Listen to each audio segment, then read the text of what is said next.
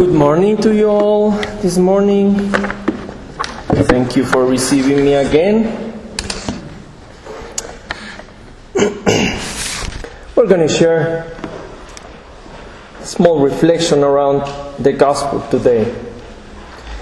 When, analyzing the historical context of Luke's gospel, we must always keep in mind this dual dimension. The time of Jesus in the 30s and the time of those for whom the gospel was written in the 80s. These two times influence each in its own way the writing of the text and must be present as we try to discover the meaning Jesus' parables have for us today. The immediate literary context presents us two parables in the Gospel of Luke. According to them, they go around praying. First, praying insistently and perseveringly with the widow and the judge. Praying humbly and realistically with the Pharisee and the publican. Although they are different, these two parables have something in common.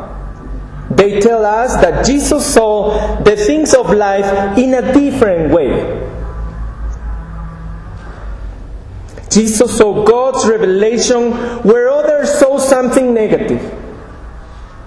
For instance, he saw something positive in the publican, who all said he doesn't know how to pray. And in the poor widow of whom it was said, she is so insistent that she even troubles the judge. Jesus was so united to the Father that for him everything was transformed into a source of prayer. Many are the ways we can express ourselves in prayer. There are those who say, I don't know how to pray.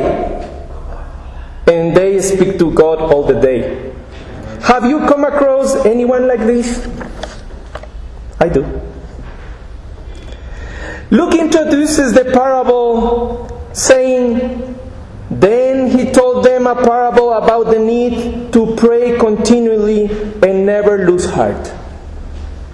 The words to pray and not lose heart appear frequently in the New Testament.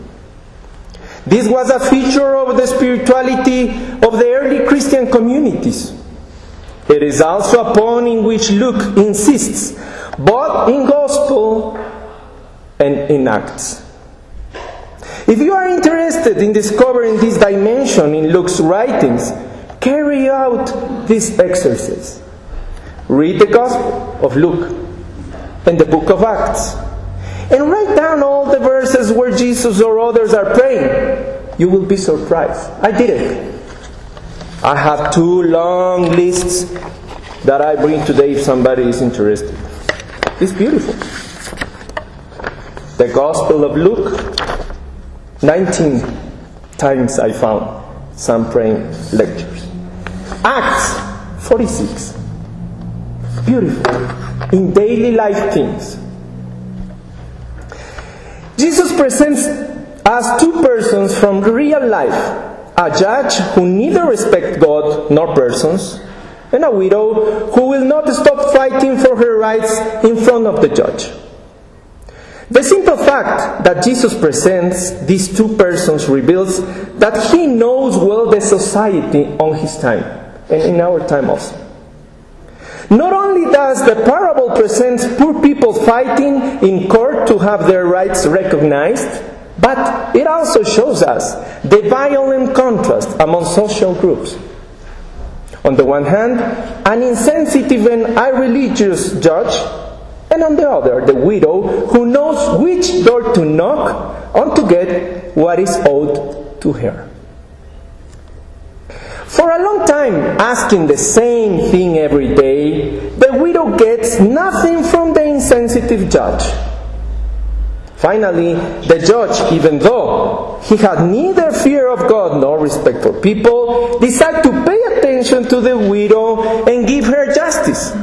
The reason is to be free of this constant noisiness. A rather self interested reason. However, the widow gets what she wants. That is a fact of daily life, and Jesus uses it to teach us how to pray insistently, without losing hope, without giving up. Jesus applies the parable. You notice what the unjust judge has to say? Now will not God see justice done to his chosen, who cry to him day and night even when he delays to help them? Then he adds that God will see justice done fast. Were it not Jesus speaking, we will not have the courage to compare God to a judge in their moral attitude. What is important in this comparison is that the widow's attitude, whose thanks to her insistence finally gets what she needs and wants. When we are quoting, at the end Jesus expressed some, some doubt. But when the Son of Man comes, will he find any faith on earth? He says. Well, we have to we have the courage to wait, that, to be patient, even if God takes time to answer us. That's a question for us. Will we have the courage to wait, to be patient, even if God takes time to answer us? In the middle of the silence after we pray, in our daily life, in our sickness, in the middle of a trouble at home or in the office, do we have patience? We need much faith to go on in insisting and acting when we see no result. Anyone who expects immediate results will be disappointed. Many of the Psalms speak of this hard and difficult insistence before God until He sees fit to respond. When quoting Psalm 80, St. Peter says that one day of God is like 1,000 years for us. The Gospel presents us a Jesus who prays all the time, who live in continuous contact with the Father. Jesus only wished to do the will of the Father. Luke is the one who speaks most of the prayer life of Jesus. He shows us one Jesus who prays always. Jesus prayed much and insistently, and he was the Son of God. So that the people and his disciples too will do the same after he go to him. It is when facing God in truth that the person sees him or herself in its reality and humility. I find some of the moments when Jesus is praying, I already told you that, in Luke's Gospel, 16 times. I'm going to tell you eight of them. When he's 12, he goes to the temple for praying. He prays at the baptism and when he takes on his mission. At the beginning of his mission, he spends 40 days in the desert praying. When he's, uh, he's tempted, he faced the devil with texts from the scripture praying. He spends the night in prayer before choosing the apostles. On a crisis, on a mountain to pray, he's transfigured during prayer. He prays and sweats blood in the Garden of Olives. When he was being nailed to the cross, he asked pardon for his tortures. He's praying. Don't you feel that is beautiful? He's praying all the time. He doesn't give up humanly. The list of quotations show us that for Jesus, prayer was intimately connected with life, with concrete facts, with decisions to be taken. To be faithful to the Father's plan, he sought to be alone with Him, to listen to Him. In difficult and decisive moments of life, Jesus prayed the Psalms. Like every other devout Jew, he knew them by heart. Saying the Psalms did not quench his creative spirit. Rather, Jesus invented a psalm. Which one? The Our Father prayer. That's a psalm also. His life was a constant prayer. At all times I do what the Father asks me to do, he says in John. That which the Son says applies to Jesus. All I had done was pray for them. I finish with this comparison with the Acts. As in the Gospel of Luke, so also in Acts, Luke often speaks of prayer. The first Christians are those who continue the prayers of Jesus.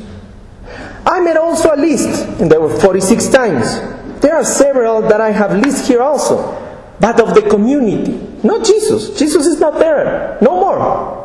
It's just the first community, the churches, like us. Let's let's go over the list of eight. The community perseveres in prayer with Mary, the mother of Jesus. The community prays so as to know who will take the place of Judas. The community prays under persecution. They pray before imposing hands on the deacons. When he is dying, Stephen prays, Lord Jesus, receive my spirit, even in martyria. Paul is praying all the time in jail. Peter prays for the healing of Tabitha, and so, and so, and so. You do this exercise at home. You're going to find very nice, very good results. Finishing this, the list tells us two important things for us today. One, in the one hand, the early Christians kept the traditional liturgy of the people.